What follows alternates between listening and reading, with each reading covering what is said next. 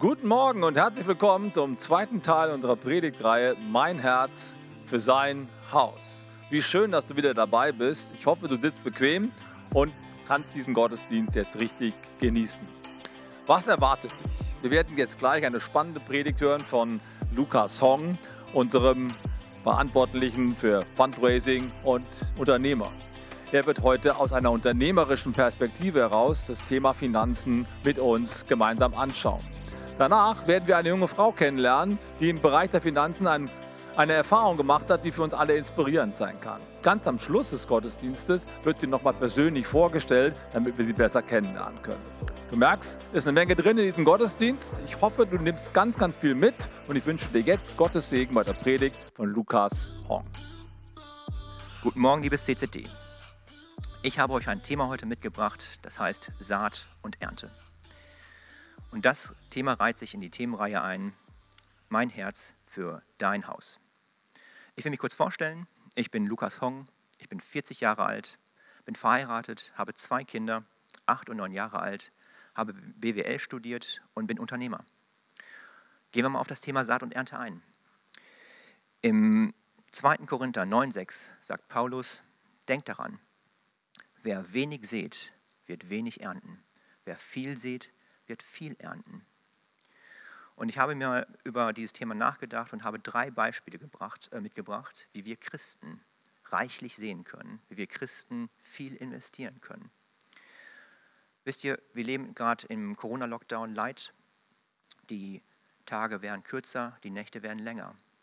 Wir haben wenige zwischenmenschliche Beziehungen, die wir aktuell leben dürfen. Wir haben nicht die Liebe, die wir empfangen können oder auch geben können. Doch es ist eine dunkle Zeit und doch ist es für uns Christen die Möglichkeit, im Dunkeln ein Licht zu sein. Die Bundesregierung hat den Kirchen erlaubt, die Kirchen aufzulassen. Wir dürfen für andere Menschen da sein. Und es ist irgendwo eine Chance für uns, für andere Menschen da zu sein. Wir dürfen Freundschaften pflegen. Wir dürfen für andere Menschen da sein. Jana, Pedi und ich haben in unserer Kleingruppe uns dazu entschieden, dass wir die Kleingruppe nicht nur per Zoom laufen lassen, sondern uns auch Präsenz vor Ort treffen werden, um für unsere Gruppenteilnehmer einfach da zu sein. Die Jana ist aus Düsseldorf nach Wermelskirchen für die Corona-Zeit gezogen. Der Pedi und ich kommen aus Duisburg. Wir fahren 30 bis 50 Kilometer, um am Dienstag hier zu sein für unsere Gruppenteilnehmer. Wir tun das, um unseren Teilnehmern Liebe zu schenken, um eine Saat zu geben, für sie da zu sein. Die Liebe sucht nicht das ihre. Und das versuchen wir zu leben. Ich habe ein zweites Beispiel mitgebracht. Im Markus 12, 30, 31 steht folgendes. Wir sollen unseren Gott lieben von ganzem Herzen, von ganzer Seele, vom ganzen Gemüt und aus all unserer Kraft. Und wir sollen unseren Nächsten lieben, wie uns selbst. Wer von euch kennt das Buch Fünf Sprachen der Liebe von Gary Chapman? Ich denke, nicht alle, daher eine ganz kurze Zusammenfassung. Gary Chapman ist Christ, ist Eheberater und ist Psychiater. Er sagt, dass es fünf Sprachen der Liebe gibt. Das erste, die Menschen fühlen sich geliebt, wenn man Zweisamkeit verbringt. Es gibt andere Menschen, die sich geliebt fühlen, wenn man Zärtlichkeiten austauscht. Es gibt die Sprache der Geschenke, die Sprache der Lob und Anerkennung und die Sprache der Aufmerksamkeit, der Hilfsbereitschaft, der Hilfsbereitschaft. Bei meiner Frau und mir ist es so, dass wir unterschiedliche Sprachen sprechen. Meine Frau spricht die Sprache der Zweisamkeit und ich spreche die Sprache der Zärtlichkeit. In unserer Jugend war das in etwa so. Meine Frau wollte sich ständig mit mir treffen. Sie wollte mit mir fünfmal am Tag telefonieren. Sie wollte mit mir zum Arzt. Sie wollte mit mir zum Urlaub. Sie wollte einkaufen mit mir. Sie wollte alles mit mir machen. Ich hingegen habe sie geküsst, habe sie in den Arm genommen, habe sie berührt, ich habe sie an die Hand genommen. Und irgendwann haben wir gemerkt, nachdem wir das Buch Fünf Sprachen der Liebe äh, gelesen hatten, dass wir uns einander vorbeigeliebt haben. Also, dass wir die Sprache des anderen sprechen sollten. Ich habe dann versucht, mit ihr viel mehr Zeit zu verbringen. Und meine Frau wiederum hat versucht, ähm, mehr zärtlich, äh, zärtlicher zu mir zu sein. Ihr müsst aber eine Sache wissen. Meine Frau ist Asperger-Autistin. Asperger-Autisten mögen Berührungen eigentlich gar nicht, dafür sind sie bekannt. Im Extremfall hassen sie Berührungen. Meine Frau ist hingegangen und hat sich überwunden, mir das zu geben, was ich brauche. Und das rechne ich bis, ihr, ihr bis heute sehr, sehr hoch an. Und wir kommen an diesem Punkt auf eine tiefe und wichtige Wahrheit. Wer Liebe empfängt, darf sich wohlfühlen und darf sich geliebt fühlen. Er fühlt sich geliebt und er fühlt sich einfach toll. Doch wenn wir Liebe geben, dann kann es wie bei meiner Frau im Extremfall so sein, dass du es dir nicht mal wünschst oder du willst es gar nicht tun. Liebe zu geben bedeutet, es, das zu tun, was der andere sich wünscht.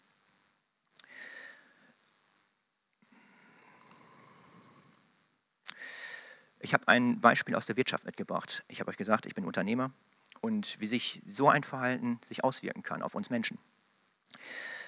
Ich hatte die, ich, war, ich bin verantwortlich für die Werbung bei uns in, in der Firma und wir haben eine Google-Werbung laufen gehabt. Das heißt, wir haben unsere, unsere Monteurwohnungen beworben, dass sie bei uns schlafen sollen.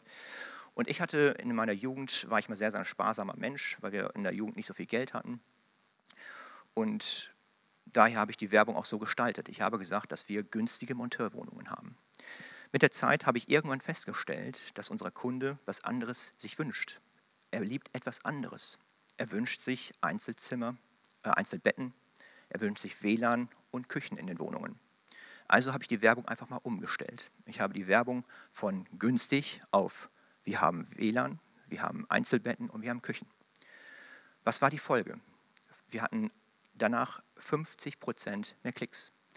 Mit anderen Worten, unser Umsatz ist von 150.000 im Monat auf 230.000 im Monat gestiegen. Nur weil wir danach gesucht haben, was der Kunde sich wünscht und was der Kunde liebt. Und wer mit dieser Einstellung in den, ins Leben geht, zu suchen, was der andere sich wünscht, wird den Segen Gottes empfangen. Und das ist eine Frage von, was sehst du? Als ich das verstanden habe mit den fünf Sprachen der Liebe, habe ich mich gefragt, was liebt eigentlich Gott? Was ist das, was Gott von uns wünscht? Und da ist mir eines klar geworden. In Johannes 14, 23 steht, Jesus antwortete und sprach zu ihm, wer mich liebt, der hält mein Wort. Und dann habe ich mich gefragt, okay, das Größte, was sich Gott wünscht, ist, dass wir ihn lieben. Und wenn wir ihn lieben, dann müssen wir sein Wort halten. Was ist denn sein Wort? Und ähm, weil wir heute im, im Thema äh, Mein Herz für sein Haus im Bereich Finanzen unterwegs sind, habe ich genau diesen Punkt rausgesucht. Was wünscht sich Gott von uns, damit wir ihn lieben im Bereich Finanzen? Da müssen wir in Malachi 3, 10 schauen. Hierin steht, bringt aber die Zehnten in voller Höhe in mein Vorratshaus, auf das in meinem Haus Speise sei. Und prüft mich hiermit, spricht der Herr Zebaut, ob ich euch dann nicht des Himmelsfenster auftun, auftun werde und Segen herausschütte in Fülle. Was bedeutet das? Gottes Liebesprache im Bereich Finanzen ist, dass wir ihm seinen Zehnten geben. Seine Sprache ist, er will unseren Zehnten. Und wenn wir Gott lieben wollen, dann heißt es für uns, sein Wort zu halten und ihm 10% zu geben. Es kommt noch was hinzu. Letzte Woche hat ähm, Pastor Bernhard Olpen über den Ersten und das Beste gesprochen. Er will nicht nur unser, unseren Zehnten haben, er will auch unser Erstes, unser Bestes haben. Wie sieht das ganz praktisch in unserem Leben aus? Bei mir ist es so, sobald ich mein Gehalt auf mein Konto bekomme, meine Frau überweist es mir, also ich weiß immer genau, wann ich mein Geld auf mein Konto bekomme. Dann gehe ich am nächsten Tag auf mein Konto und sehe zu, dass ich, bevor ich irgendwas anderes bezahle, ersten 10% in Gottes Reich gehen. Ich ärgere mich tatsächlich, wenn irgendeiner durch eine Einzugsermächtigung irgendwas vorher abbucht. Ich versuche sofort meinen ersten Teil Gott zu geben. Und das ist eine ganz praktische Vorgehensweise, sein erstes und sein Bestes Gott zu geben. Ich möchte euch mal ein Beispiel geben, wie sich Gott fühlen könnte, wenn wir das nicht tun. Stellt euch vor, ich bin Hotelier und ihr seid meine Kunden. Ihr kommt zu mir und sagt, ihr ruft mich an, hey, zwischen dem 1. und 3. Dezember, drei Tage von 30, 10 Prozent, die ersten, hätte ich gerne die Präsidentensuite. Ich sage, ist in Ordnung und trage es nicht ein. Nachdem ich aufgelegt habe, überlege ich, hey, zwischen dem 24. und 27. Da ist sowieso alles frei, da habe ich keine Kunden. Also verlege ich einfach die Buchung vom 1.3. zum 24. bis zum 27. Die Präsidentensuite, die ist schon vergeben, Die Economy Class tut es auch. Ihr kommt voller Vorfreude, voller Erwartung. Ihr habt, ihr habt das Hotelzimmer schon bezahlt. Zu mir ins Hotel am 1.3. und sagt, hey, hast du die Schlüssel für die Präsidentensuite? Und ich sage, ich gucke meinen Belegungsplan und sage, nee, passt nicht. Ich habe dich vom 24. bis zum 27. eingetragen. Tut mir leid. Wie würdest du dich fühlen? Ich würde mich als Kunde betrogen fühlen. Ich würde sauer sein und sehr, sehr traurig sein. Und das, genau das, sagt Gott auch in der Bibel. Er sagt im Malachi 3,8, ist recht, dass ein Mensch Gott betrügt. Doch ihr betrügt mich. Ihr aber sprecht, womit betrügen wir dich? Mit dem Zehnten und der Abgabe. Ihr seid verflucht, mich betrügt ihr allesamt. Das ist das, was Gott zu dem Zehnten sagt, wenn wir ihm den Zehnten nicht geben. Wir können ihn entweder lieben, eine Liebestat vollziehen, indem wir das tun, was er sich wünscht, oder wir können es ihm entziehen. Ich kann meiner Frau keine Zweisamkeit schenken, dann würden wir, würde ich sie in, in der Liebe betrügen. Und das ist das, was wie Gott sich leider fühlt. Jetzt setzen wir noch einen drauf. Gott sagt auch noch zusätzlich, dass wir nicht nur unseren Zehnten geben sollen und unser erstes und Bestes geben sollen. Er sagt auch noch im 2. Korinther 9, 7, jeder gebe, wie er sich in seinem Herzen vorgenommen hat. Das ist der Zehnte. Nicht mit Verdruss oder Zwang, denn einen fröhlichen Geber liebt Gott. Jetzt sollen wir uns auch noch freuen. Wir sollen uns auch noch freuen, den Zehnten zu geben. Ich habe hier mal eine Abbildung mitgebracht, die lasse ich jetzt mal einblenden. Ich habe euch gesagt, dass ich Google-Werbung mache und wir haben Mitte des Jahres im Sommer mit Pidi, Benoit und ich haben uns eine Werbestrategie überlegt, wie wir bei Google das CCD nach vorne bringen können. Da seht ihr, dass wir seit Mitte August 10.600 Impressionen hatten. Das heißt, 10.600 Leute haben die Werbung vom CCD gesehen. Davon haben 553 Leute draufgeklickt. Dafür haben wir 23,26 Euro bezahlt. Jetzt stellt euch mal Folgendes vor. Ihr stellt euch mal einen Menschen vor, den ihr mögt, den ihr vielleicht sogar liebt. Und dieser Mensch ist verurteilt, im Gefängnis von Philippinen sein Leben lang bleiben zu müssen, sein Leben lang. Und ihr hättet die Möglichkeit, mit 23,26 Euro diesen Menschen aus seinem Gefängnis zu befreien, für immer. Und ein Ticket zu kaufen nach, äh, in die, in, ins Indische Ozean und dort in einem paradiesischen Zuständen zu bleiben. Mit anderen Worten, für 23,26 könntest du einen Menschen aus der Hölle in den Himmel bringen. Wer von euch würde diese 23,26 bezahlen? Wenn ich mir das so klar vorstelle, dann wäre ich wahrscheinlich arm. Dann würde ich wahrscheinlich mein ganzes Vermögen spenden. Aber Gott möchte 10% dafür, für diese Tat. Und wenn man sich das visualisiert und sich das vorstellt, dann ist es bei mir zumindest so, dass ich die 10% mit freudigen Herzen gebe.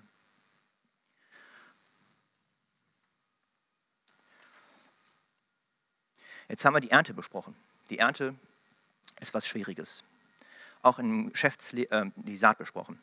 Natürlich die Saat besprochen, die, die Saat ist was Schwieriges. Auch im Geschäftsleben ist die Saat was sehr Schwieriges.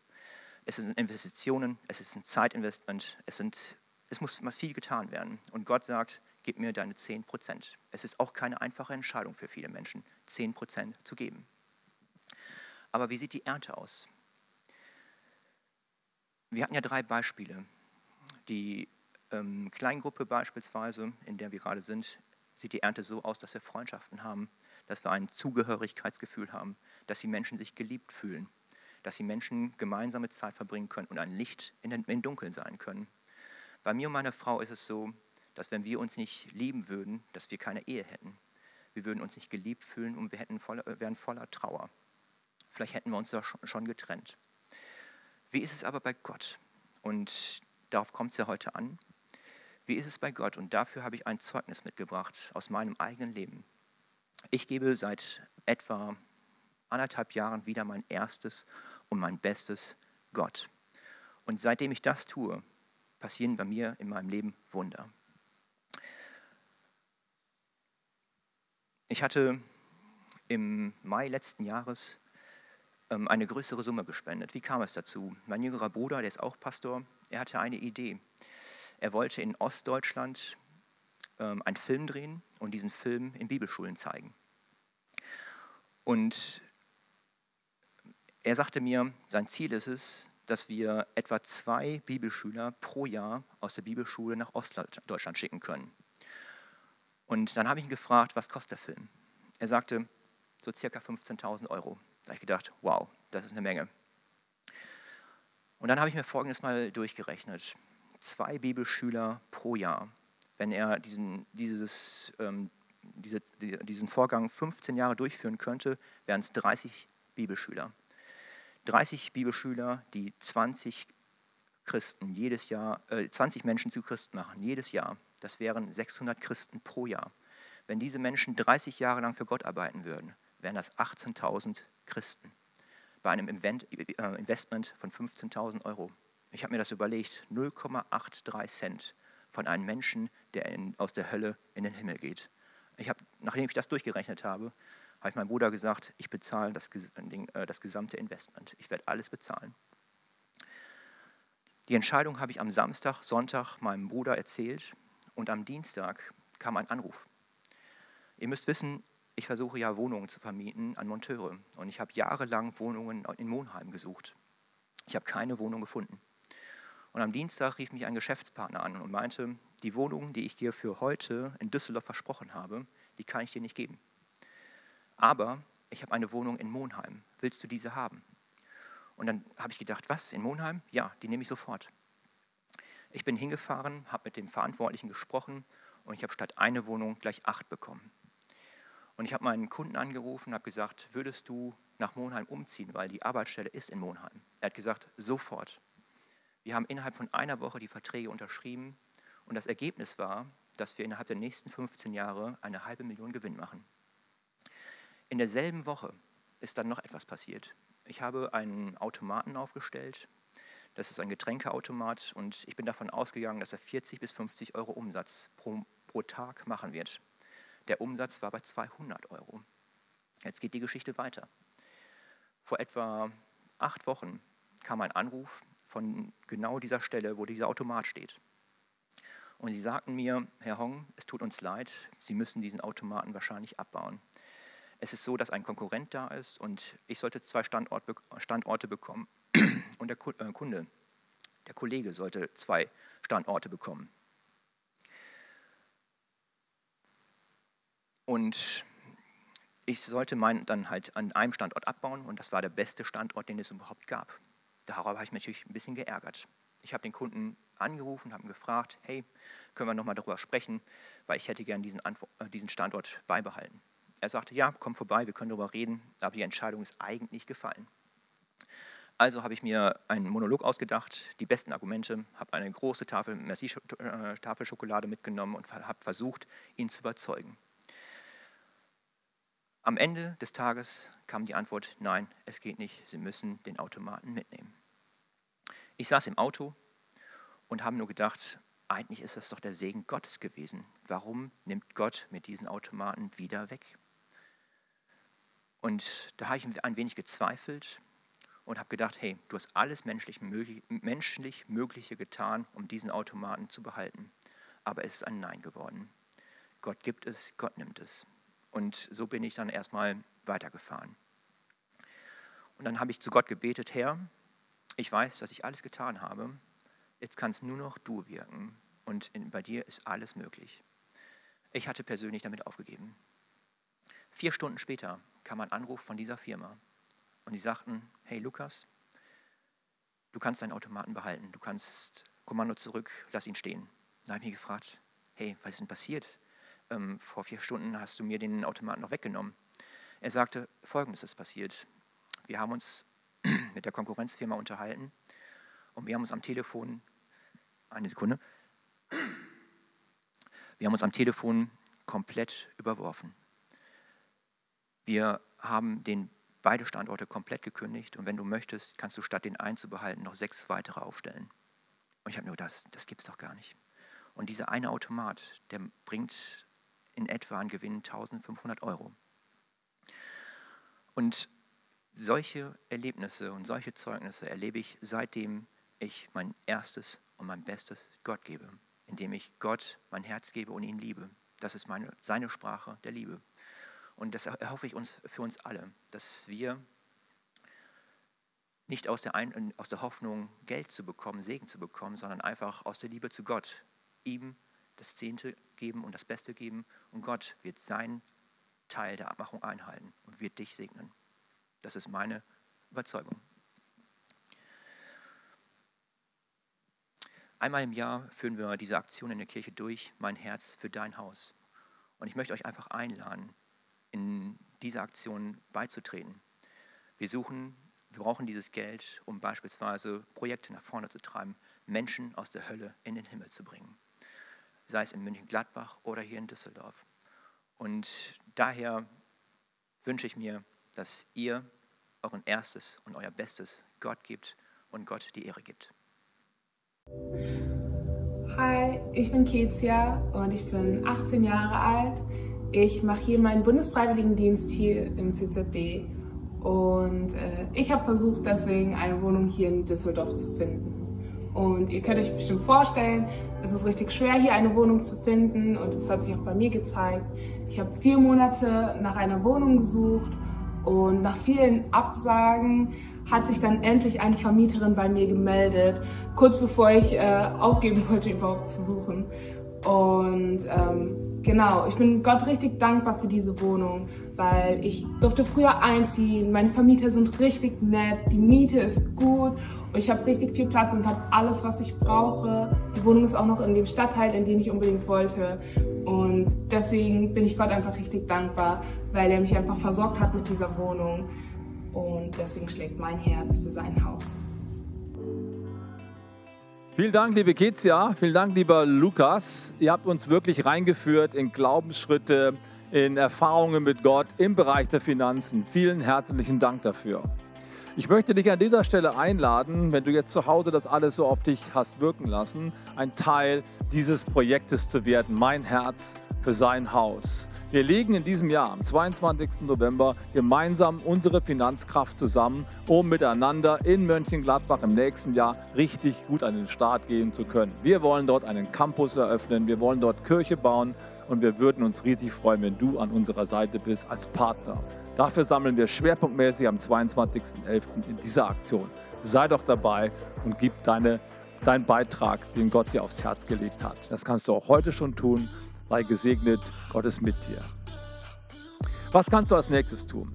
Ich würde mich freuen, wenn du nächste Woche wieder dabei bist. Entweder online oder du meldest dich an für einen Live-Gottesdienst. Dann geh auf unsere Homepage und schau, dass du dich für einen der beiden Gottesdienste anmeldest um 10.30 Uhr oder um 12 Uhr. Wenn du schon auf der Homepage bist, dann geh unbedingt auch auf die, auf die Seite mit den Kleingruppen. Kleingruppen, das ist der Ort, wo du wirklich in Jüngerschaft reinkommen kannst, in Gemeinschaft reinkommen kannst.